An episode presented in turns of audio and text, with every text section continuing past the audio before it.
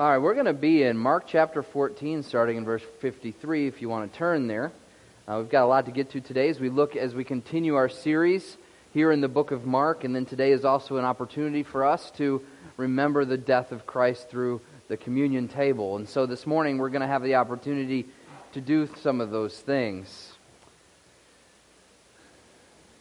I don't know if you've ever been in a place in your life in which you have been faced with a trial. Now, um, now, all of us have had trials in the sense of hard times in our lives, no question. I'm actually talking about the trial of, uh, you know, somebody is saying that you've done something that you haven't done, let's say, uh, or maybe you've done it. Either way, have you been in court? I guess I'll put it that way. Has there been a time in your life in which that has happened? Uh, for me, there was one time earlier, actually, right after I got my license, I ended up in court for a traffic ticket. I was, and uh, I actually argued my case, and it was, uh, it was something that honestly I felt, and I still think I was innocent, and yet because, no, never mind, I won't get into that, but because of lots of reasons, they found me guilty, and uh, I, you know, I had to pay a fine and all that kind of stuff. But I remembered the feeling of being in that courtroom, trying to explain my side of the story, and going through all the details. That there was a a lawyer there that was asking me some questions. It was really weird, and it was uh, it was it was really uncomfortable. And yet, I remember feeling like after the verdict came down, about a week later, after I got a letter from the judge, I felt like I, the odds were stacked against me. I had no hope from the very beginning. I should have just pled to something smaller because I, no matter what the truth was, it didn't really matter because for whatever reason, there was a story that was being told, and I'm not the one that was going to prove it. Now, I don't know if you've been in similar situations, maybe not in the courtroom, but maybe just in life, where somebody has accused you of something. You've been, you've been, it's been said of you that you are a certain way or that you have done something that you know you really haven't done. I mean, uh, and you've had this feeling in your heart of, I don't know what I can do, what I can say, and you've tried to defend yourself, and nothing matters. And it turns out that you end up being convicted anyway, or that person or that, that rumor that's been spread, you can't defend against it. There's nothing you can do. And that feeling that we would have if that has ever happened to you or if that ever would happen to you, I think you can kind of put yourself in that position where you, have, you are innocent of charges that are being leveled against you, and yet, for whatever reason, people won't believe you. Uh, and, and uh, that feeling that would be there would be one of desperation, it would be one of anger, it would be one of frustration. It would be, you can fill in the blank there. This morning, we're going to look at the trials of Jesus. Not trials necessarily in the sense of hard times, although this trial is a very hard time for Jesus, but a literal trial in which he is being accused of something that is not true. He's being falsely accused, and yet Jesus knows that at the end of all of this, uh, what we're going to celebrate later on, at the end of all of these trials, is he is going to face death. He is going to go to the cross. Jesus knows that, and he's in these trials. He's now uh, he's about to face these this courtroom, these trials, and he knows, even though he's innocent, that he will be found guilty. And so, as the fact is that Jesus is God and also man, all in one, the feelings he must have had at this point were just another example of the suffering that Jesus had to go through, which has been our theme through the book of Mark. So, as we talk about the book of Mark, let's quickly review where we've been. I know we have some visitors here this morning that haven't been with us throughout the book of Mark. So, let us just take some time uh, and do some review. So, we're almost to the end of Mark, but so far, and this has obviously been whittled down really small to get it as small as we can. There's so much more that we talked about. But we've seen so far in the book of Mark that Jesus is seen as the suffering servant king. The suffering servant king. We talked about how that doesn't seem that seems like an oxymoron there. How can you be a servant and a king all at the same time? And that's who Jesus was. Jesus is. Jesus came to be not only a servant to us all, but also to bring the kingdom of God to the earth. And Jesus has done that. So he's the servant king. Also, in that, the idea there is that he is truly God and truly man.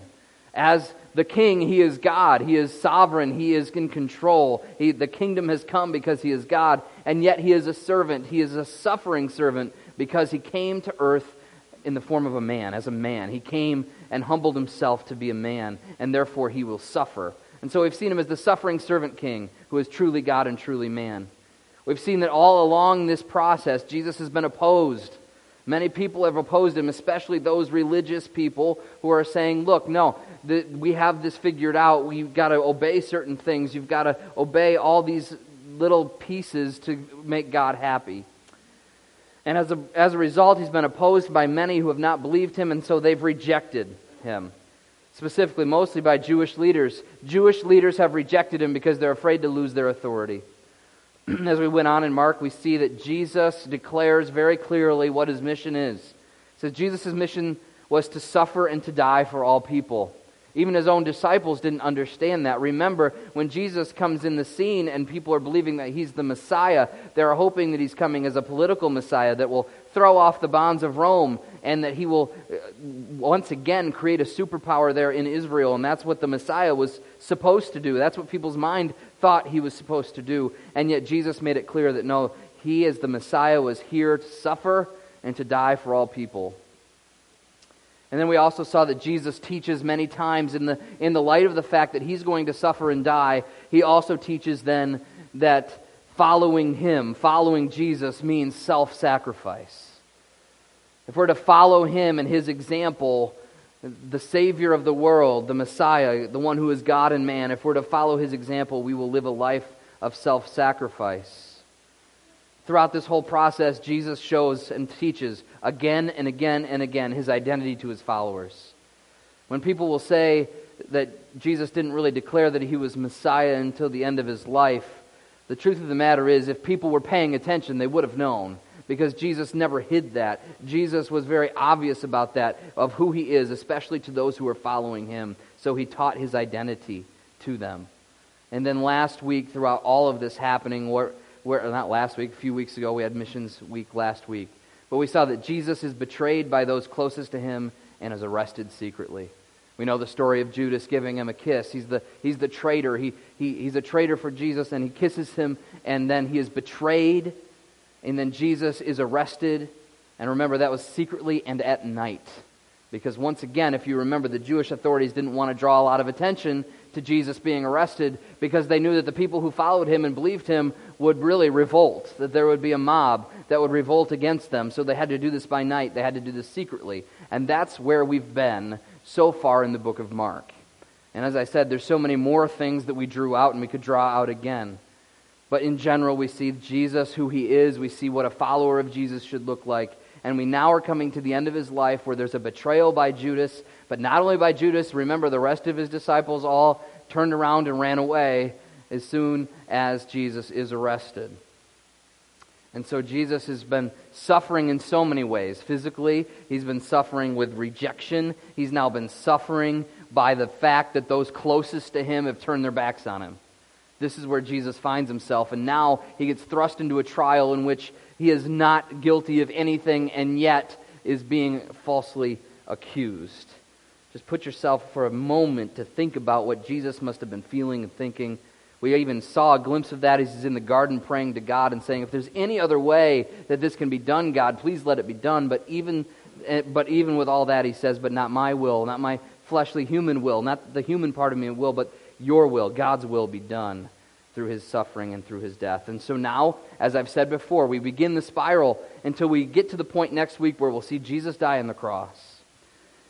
But before we get to that part and before we are able to celebrate that and remember that through communion, we need to talk about these trials. So we're going to be in chapter 14, verses 53 to 65 to start. All right. So we're going to be in verse chapter 14, verses 53 through 65 if you would follow along with me as we read. And they led Jesus to the high priest. And all the chief priests and the elders and the scribes came together, and Peter had followed him at a distance, right into the courtyard of the high priest. And he was sitting with the guards and warming himself at the fire. Now the chief priests and the whole council were seeking testimony about Jesus to bring him to put him to death, but they found none. For many bore false witness against him, but their testimony did not agree. And some stood up and bore false witness against him, saying, We have heard him say, I will destroy this temple that it is made with hands, and in three days I will build another not made with hands. Yet even about this their testimony did not agree. And the high priest stood up in the midst and asked Jesus, Have you no answer to make? What is it that these men testify against you? But he remained silent and made no answer. Again, the high priest asked him, Are you the Christ, the Son of the Blessed? And Jesus said, I am, and you will see the Son of Man seated at the right hand of power and coming with the clouds of heaven. And the high priest tore his garments and said, What further witnesses do we need? You have heard his blasphemy. Now what is your decision? And they all condemned him as deserving of death. And some began to spit on him and cover his face and to strike him, saying to him, Prophesy. And the guards received him with blows. This is the first stage of the trials of Jesus. Try, the, we're going to see that he's tried before the Jews and he's tried before the Romans. And this is the beginning of it all. He is arrested at night secretly, and now he's brought to a secret trial of the Jewish authorities. And that's where we start. Jesus is tried before the Jewish authorities. And what do we see in this passage we just read? Well, the first basic thing we see is that they bring him before this trial, and they're having this court case, and there is no reasonable evidence that could be found to convict Jesus. There is no reasonable evidence. They are asking all of these people to come and to testify against Jesus. They want to accuse him of blasphemy. They want to accuse him of something that they could kill him for, and yet witness after witness comes and their stories don't line up. And in Jewish day, you needed two or three witnesses to all to agree in order to convict somebody. And so they didn't have the two or three witnesses they needed that could actually agree with one another. Now the thing is, this is obviously being done to bring false witness they're probably being paid off. These witnesses, I will say this, they didn't do a very good job of, of prepping them. But whatever happens here, they don't agree. There's always something small or something even bigger. Even one thing they try to say, they twist what Jesus said. Here, when they talk about the temple, Jesus did say that the temple would be destroyed in three days, but it will be risen up again. He was referring to his body, but the people didn't get that, and they thought, okay, we can take that. But remember, he never said that he will destroy the temple. Right? That's what they're trying to say. He said, I will destroy the temple that is made with hands, and in three days I will build another not made with hands. Jesus said something similar, but they're twisting it to make it sound like something he didn't really say, and that's what they're doing. But even in that, for whatever reason, the witnesses couldn't quite get their story together. And so Jesus is, is under these false accusations. There are false witnesses being brought against him. They are trying to find a way to kill him. It's at night, it's secretive, and their witnesses are not getting anything done. There is no evidence that can be seen. But despite all of this, this is what is so amazing and important to see what Jesus does. How does he respond? Well, what Jesus responds with is with silence. See, what is our first reaction if somebody is to falsely accuse us of something? I would say most of the time it's not just to be quiet and say, okay, whatever, if you want to say that, you can say that. I think most of us would want to come right out against it. We'd want to fight. We'd want to argue. We'd want to prove ourselves to be right. We'd want to prove our innocence. We'd want to prove what we know is right. But yet, Jesus, here, he could have done that. Let's not lose this. Jesus, the God of the universe who created all things, infinite wisdom, he could have, he would be the best lawyer in the world. He could have talked himself out of this. He could have brought the truth. He could have completely won this argument, and yet he doesn't do that because he knows what he has to do. That his mission is to continue to suffer, that his mission is to die on the cross so that he can pay for the sins of the world. That is what Jesus knows he has to do, and so he stays silent. He doesn't defend himself, he doesn't argue, even though he would be well in his rights to do so which is why the high priest gets a little confused uh, in, in verse 60, because he stands up and says, Have you no answer to make? Uh, what is it that these men testify against you? He's, he's saying, Jesus, uh, you're not defending yourself. And part of this is because they wanted to trap Jesus. They wouldn't have been able to, but in their prideful minds, they would have thought that they could. But Jesus continues to be silent. So then uh, the, the high priest decides, all right, well, we're going to take a little different tactic and ask Jesus a specific question. And in this question, we see that Jesus declared the truth of his identity. Jesus declared the truth of his identity. And in this question, the high priest says, Are you the Christ, the Son of the Blessed? What he's saying is, Are you the Messiah? Right? That's the first part. Which a lot of people have said they're the Messiah, and honestly, there's no way that they could prove that he's not the Messiah. And honestly, with everything that he's done, many people believe he is the Messiah. But now this second part is interesting because they say, Are you the Christ? Are you the Messiah? But then the second part that the, that the high priest asks is, Are you Son of the Blessed? Now, this would be their way of saying the Son of God. They, they didn't use the name of God because they were so afraid, really, to even use his name. And so here is a reference that has been used other places in history and in Scripture to refer to God. And what they're asking now is so, are you the Messiah? Are you the, the political, the one to come to save us? But are you also God? Are you also Son of God? Are you also deity? And Jesus says, with no question, he says this I am. Now, if you know anything about this phrase, I am, you know that this is one of the many times that Jesus says this phrase throughout his ministry. God called himself the I am when he spoke to Moses from the burning bush. And Israel knows that this is not something you say unless you're claiming to be God. And Jesus says, I am. And then says, And you will see the Son of Man seated at the right hand of power and coming in the clouds of heaven. You see, Jesus finally speaks, but notice he's not defending himself against charges, but he's speaking the truth. That's what Jesus does here. He says, Yes, I'm the Messiah, and yes, through the I am statement and through what he says, I am God's Son. But here's the interesting thing that I think Jesus really says, and if you think about the context here, he's being judged by the high priest, he's being judged by the Jewish authorities. And in a lot of ways, what Jesus is saying is he talks about being set on the right hand of power, coming with the clouds of heaven. Jesus is saying this You might be judging me now. You might think you have the upper hand. You might think that you are the one that is judging me, but in the end, I will be the one judging you. So Jesus is making it very clear. Yes, I'm the Messiah. Yes, I am God. And yes, I will judge you. Not the thing you'd want to say if you wanted to be found innocent of something. At that point, then we see Jesus is charged with blasphemy. He's beaten and he's sentenced to death. Now, he's sentenced with blasphemy because he claimed to be God. So, in their minds, he was blaspheming because no one can claim to be God but God. But in, our, in, in the truth, he was God, he is God, and he's able to say he's God because he is. He's telling the truth, but because they won't believe him, then they convict they convict him of blasphemy, of claiming to be God when you're not. That's what blasphemy is, and that is a, a in the Jewish culture, in the Jewish religion, that would be a, an offense that would be worthy of death. And so that's what they have to do. They have to really use their own unbelief to be the reason that they can charge him with anything. But then we see not only is he charged, but he's beaten.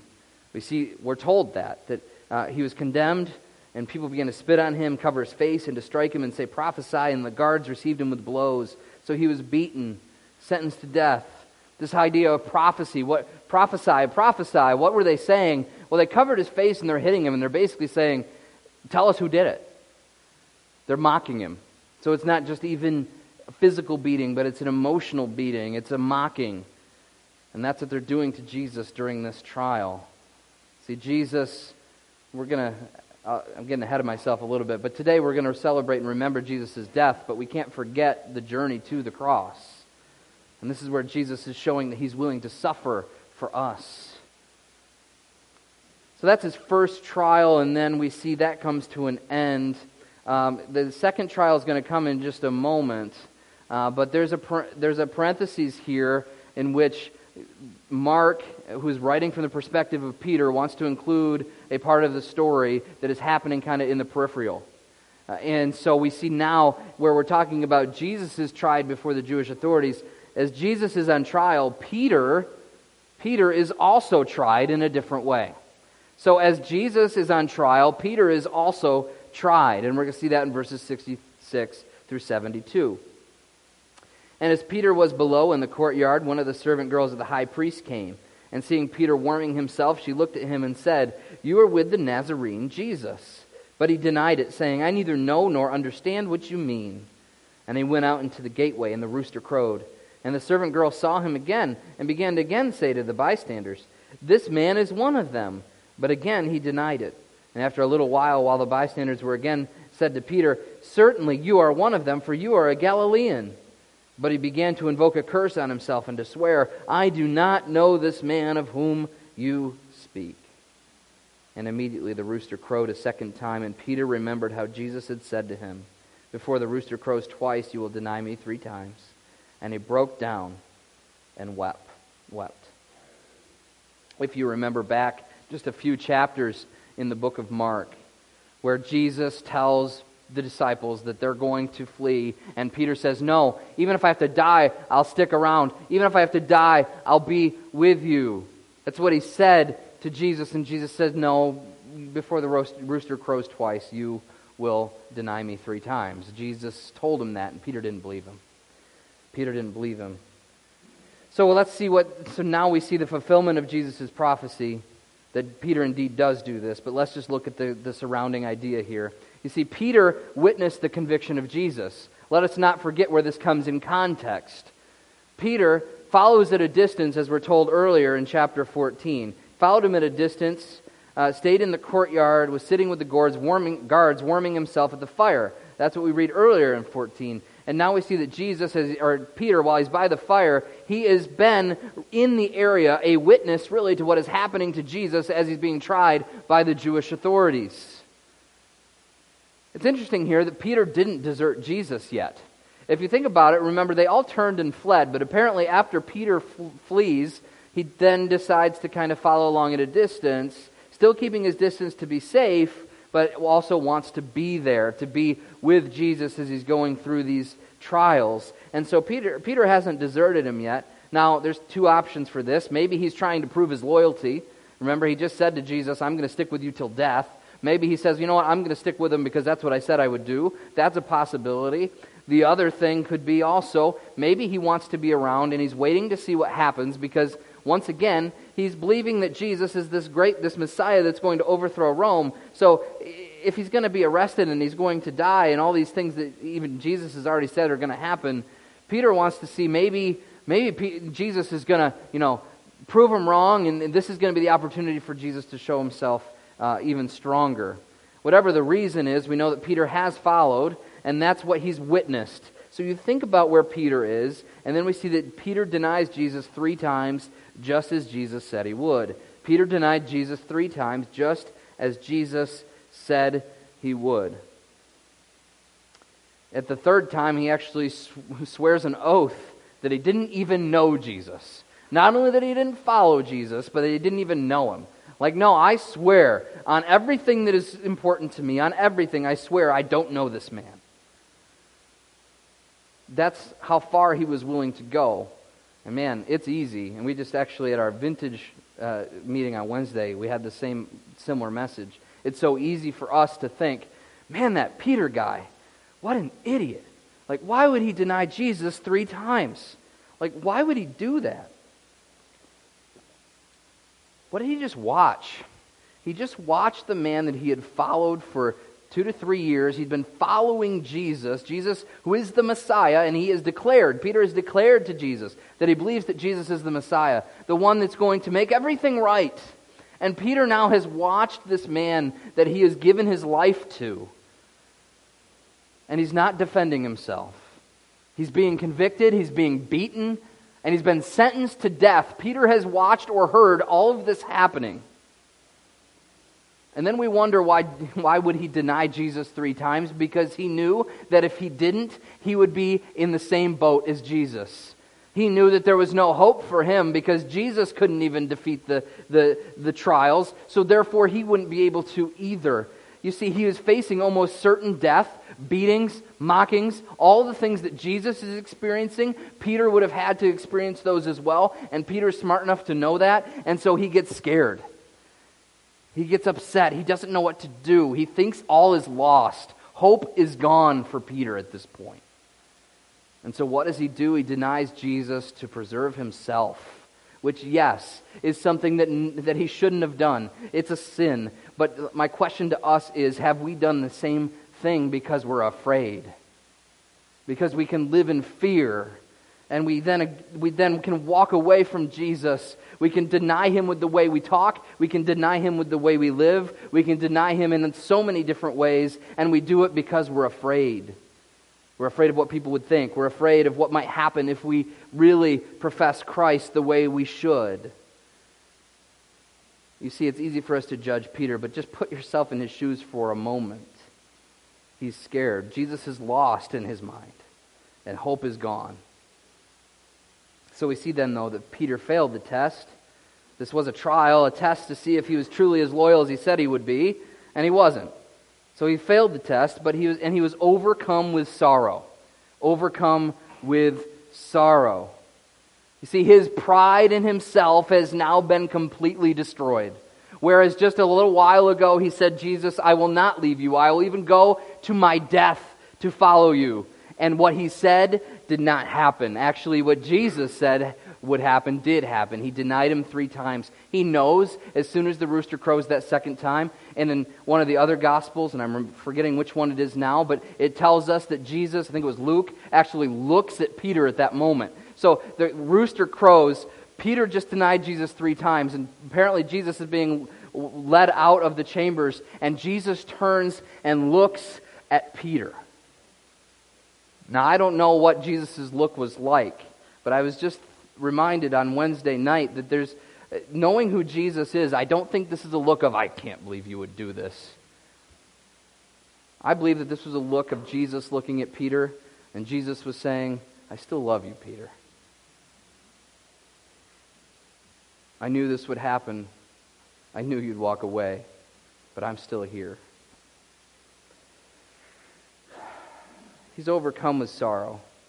You see, really, Peter understands that his pride has been destroyed and he has now broke Jesus' heart. I don't know if you ever broke somebody's heart before, maybe your child, maybe it's something simple or maybe something deep, where you've watched somebody's heart be broken and the hardship of that to even watch happen, and Peter knows that he's been the one to do that. Leads me to a quote I heard this week because I was actually studying for our epic lesson tonight. So if you're coming to Epic Teens, this is a spoiler, but um, I want everybody to consider this question in your life. what would happen if we thought of sin not as breaking God's rules, but as breaking God's heart? Let me say that again. What would happen in our lives if we thought of sin not as breaking God's rules, but as breaking God's heart? You see, we're told that God grieves over our sin. I'd say there's never anger there, but we break his heart, not his rules. It's to change the way we live. Quick aside, and then we got to move on, but just to remember Peter's story, right? Because we got to understand the, the, what happens with Peter. Because right now it looks like Peter's done for. He walks away with sorrow. He leaves in sorrow. He has failed. So that means Peter has no more hope, right? He's gone. He's written off. We don't see Peter again in the rest of the Bible. Absolutely not. That's not true. We actually see Peter in a very prominent role. In the book of John, we see Jesus sits at a fire with Peter, and he asks Peter three times if he loves him. Peter, he, he, he loves him as a friend. He loves him as a friend. And finally, the question is, do you love me with everything you are? And, and that's what P- Jesus is asking Peter. He's getting Peter to reaffirm his love for him. And then Jesus says, feed my sheep. He gives them, gives Peter a, a mission. He says, Peter, I'm going to leave, but you need to feed my sheep. You need to be, you need to continue on this mission that I've started. And then he even tells Peter that he's going to die a similar death that, that he is going to die. And so, what do we see here? We see, you could, we, on Wednesday we called it redemption, but you can call it anything. But what you're seeing Jesus say is, yes, you've failed, but that doesn't define you forever. Yes, there was a failure. Yes, you denied me three times, but I still have a plan for you. You see, Peter's failure wasn't permanent. And this is what I want to, why I even say any of this. We need to understand that ours don't have to be either. Maybe you're sitting here today and you've failed God and you know you have. Maybe you're somebody that's never even come to know Jesus as your Savior, and the life you're living right now is a life in which you know deep down inside that you are just turning your back on God every chance you get. Or maybe you're here and you're a Christian and you know Jesus is your Savior, and yet you know in your life there's some issue or there's something that you just can't quite give to Him, and you continue then to fail Him. And I don't even want to say fail him in the sense that it condemns us because that's the whole point. Jesus will forgive. You can move forward with Jesus. Jesus is not saying if you failed that somehow you have no hope for the rest of your life. You can still come to him and he will forgive and he will allow you to continue. And we see what happens to Peter in the book of Acts. He gives the very first uh, public sermon as 3,000 people end up giving their life to Jesus as a result of Peter sharing the gospel. You see, Jesus wasn't done with Peter just because Peter was done with Jesus. So Peter's sorrow turned to repentance later on, and we see that God will use him in incredible ways. And I just wanted to say that. It's not really for even today as much as it just is an aside to say, Jesus, even if you've failed, even if you know that you've done things you shouldn't, Jesus will be there to forgive, and you can still move on. It's not permanent. Moving on to the last part of today's sermon as we look at the next trial of Jesus. Jesus is tried before the Roman authorities. First of all, he's tried before the Jewish authorities, and now they bring him before the Roman authorities. That's in chapter 15. And as soon as it was morning, the chief priests held a consultation with the elders and scribes and the whole council. And they bound Jesus and led him away and delivered him over to Pilate. And Pilate asked him, Are you king of the Jews? And he answered him and said, You have said so. And the chief priests accused him of many things. And Pilate again asked him, How have you no answer to make? See how many charges they bring against you. But Jesus made no further answer, so that Pilate was amazed. Now at the feast, he used to, he used to release to one of them the prisoner whom they asked. And among the rebels in prison, one who had committed murder in the insurrection, there was a man called Barabbas. And the crowd came up and began to ask Pilate to do as he usually did for them. And he said to them, saying, Do you want me to release for you the king of the Jews? For he perceived that it was out of the envy of the chief priests that had been delivered him up. But the chief priests stirred up the crowd to have him release for them Barabbas instead. And Pilate said again to them, Then what shall I do with the man who you call the king of the Jews? And they cried out again, Crucify him. And Pilate said to them, Why? What evil has he done? But they shouted all the more, Crucify him. So Pilate, wishing to satisfy the crowd, released them for Barabbas, released for them Barabbas, and having scourged Jesus, he delivered him to be crucified. So we see that the Jews bring Jesus to Pilate, and what they do this for is to endorse the death penalty. You see, the Jews didn't have any real authority to kill anyone, uh, especially now they've done it. Don't get me wrong. The Jews have stoned people. They can they have killed people. We actually see that even for in the future that happens without the consent of Rome. But let's remember who Jesus is. Jesus is a popular rabbi. There are crowds, thousands of people who are following Jesus. And so, since it would be such a public death, the Jewish authorities know that they can't just often kill Jesus, but they have to go through the hoops. And that's what they do by coming to Pilate, so that he will endorse the death penalty. Only the Romans could kill someone legally could do this legally. So Jesus didn't have, or the Jews didn't have this real authority to kill anyone, especially a notable celebrity, which is really what Jesus is at this point. Everyone has heard about Jesus with all that he's been doing and all that he's been teaching, and so they know that Rome has to do this. But notice, as you look through the whole context of this and in other Gospels, we will see that the charge is slightly changed. Because the Romans, Romans don't care if you come and say, This man has committed blasphemy they're going to be like, I don't care, whatever. He, anybody can call themselves God. I don't. That, I mean, why would the Romans care? So what they do then is they instead call him the King of the Jews, and what they're saying is that Jesus is wanting to rebel against Rome and to set himself up as king instead of Caesar. That he's not willing that he's not willing to submit to Caesar because he is calling himself king. And so this is what they bring to Rome.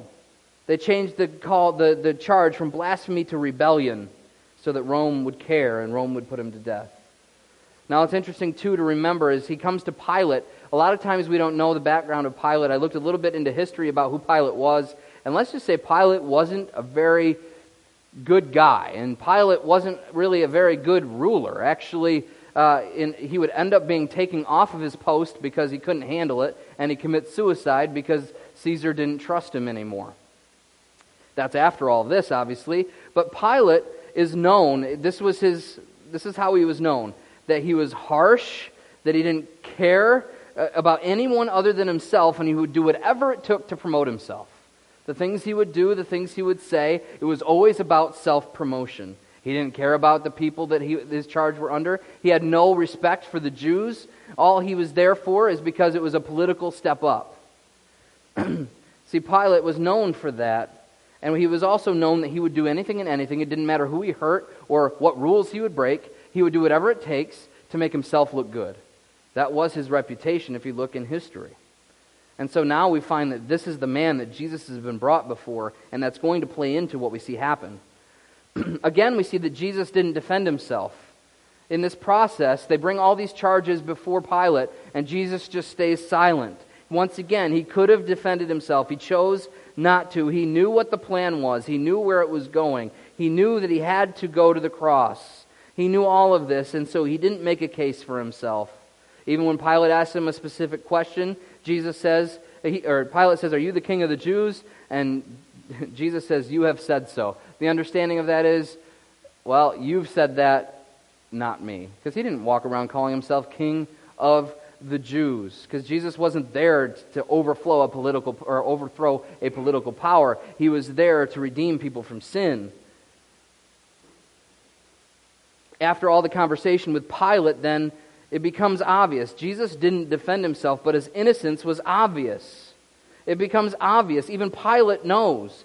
Pilate knows that Jesus is simply a victim of a jealous religious system. As we read this, it actually says that uh, he wants to release them, the king of the Jews. And it says in verse 10 For he perceived that it was out of envy that the chief priests had delivered him up. Pilate understands that the reason that Jesus is even here is not because he's actually done anything wrong, but because the Jewish authorities are jealous and they don't like him and they want to get rid of him. And so Pilate uh, sees innocence. Jesus could have made his case, but he doesn't. And so you would think, okay, if Pilate, the one who is the judge, the one who sees that there's nothing that Jesus is doing wrong, surely he would let Jesus go. That's not what happens. Pilate actually does try to save Jesus in a couple different ways, but pressure led him to consent to Jesus' crucifixion. See, first of all, Pilate tried to release him, and he says, I can give you Barabbas, or I can give you Jesus, the king of the Jews. I can give you your king, or I can give you this guy that's just going to go around killing people. And they choose Barabbas because the high priest, the chief priest, convinced the people that Barabbas is better for them than Jesus. And so Pilate tries this, but they want Barabbas released instead. And that's what he does.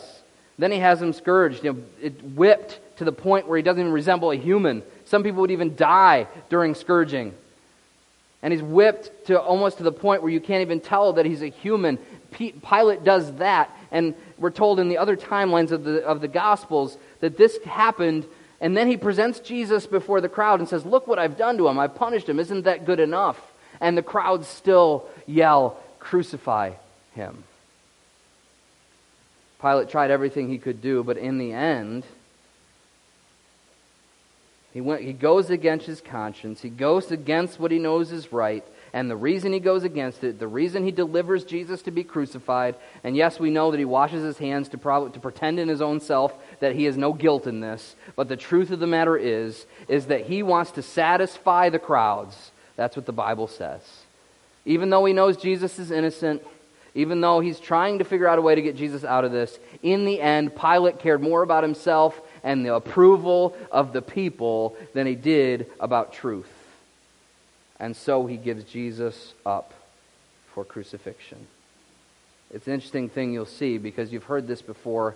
There's been many times where people will say that there is certain people to blame for killing Jesus in the past, people have said it's the Jews' fault. The Jews killed Jesus. Others will say, no, the Romans killed Jesus. But the truth of the matter is, all people have called Jesus, killed Jesus. Our sin brought him to the cross, but even in a very real sense, a very practical in reality, not only did Jewish leaders condemn him to death, but so did Roman leaders, Jews and Gentiles alike. All people consented to his death. All people can be saved through his death. And so now we've seen the trials that lead Jesus to the cross.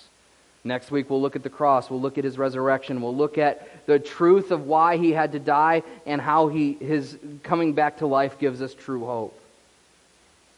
But let's not, in our emphasis on the cross, forget the other stuff, forget the context of what Jesus has done and gone through for us. And so we see these trials, and there's a couple questions to ask, and then we'll move on to our time of communion. The first question I want to ask is Have you accepted the truth about Jesus? Have you accepted the truth about Jesus? You see, the Jewish authorities would not accept the truth that Jesus is God. They would not accept that truth, and so they put him to death. They killed him because they wouldn't believe his testimony. And the testimony that we are given throughout Scripture is very clear that Jesus lived a perfect life while on the earth. He came down from heaven, and the creator of the world came down to heaven to pay for the sin that had been committed way back in the Garden of Eden, the sin that separated us from God forever. Jesus, God Himself, comes down as a man to live a perfect life, to go to the cross, and in that process to minister, to heal, to show Himself as the servant king to suffer so many different things that ultimately culminates in his crucifixion, where he dies on the cross. And we're told in Scripture that as he dies on the cross, he is, he is uh, appeasing God's wrath on sin, that he's paying the penalty for sin, for you, for me, for all the times that we've turned away from God and done our own thing. You see, the Jewish authorities wouldn't believe that, and they condemned Jesus to death. Will we believe the truth of Jesus? That he lived and died for us, and then he rose again to prove that he has power over sin and death. And that all we need to do is come to him in faith, turn away from the way we want to live, and instead live for him. Turn away from our selfish life and turn to him. Trust him with our lives. Repent and trust. Uh, will we do that? And if you haven't done that today, as I say every week, don't wait any longer. You don't know what tomorrow holds. If you need to know more about what you need to know about Jesus, how you can know Him as your personal Savior, have a relationship with God again. If any of those things are true, please talk to myself afterwards. Talk to someone you know who knows Jesus. They would love to share with you how you can know Him and truly believe what He said about Himself. A couple other questions for those who are here that don't know Jesus or do know Jesus, that if you've given your life to Christ, listen, just like Peter, are we afraid to declare Christ? We got to ask this question. Peter was afraid and he failed. Now, Jesus used that, and Jesus ended up redeeming Peter, and he ended up using Peter in a mighty way. So, double question here. Are you living a life right now of fear? Are you so afraid that you won't declare Christ to the world around you? Do don't be like Peter, right? Don't be like Peter. If you if rely on Christ's strength to declare truth even when you are afraid. But also, have you failed in the past where you have denied Christ in some way, shape, or form because you were afraid or because of any other reason? Come to Jesus and ask for forgiveness, repent of that, and He still has a plan for you. Trust Him in that.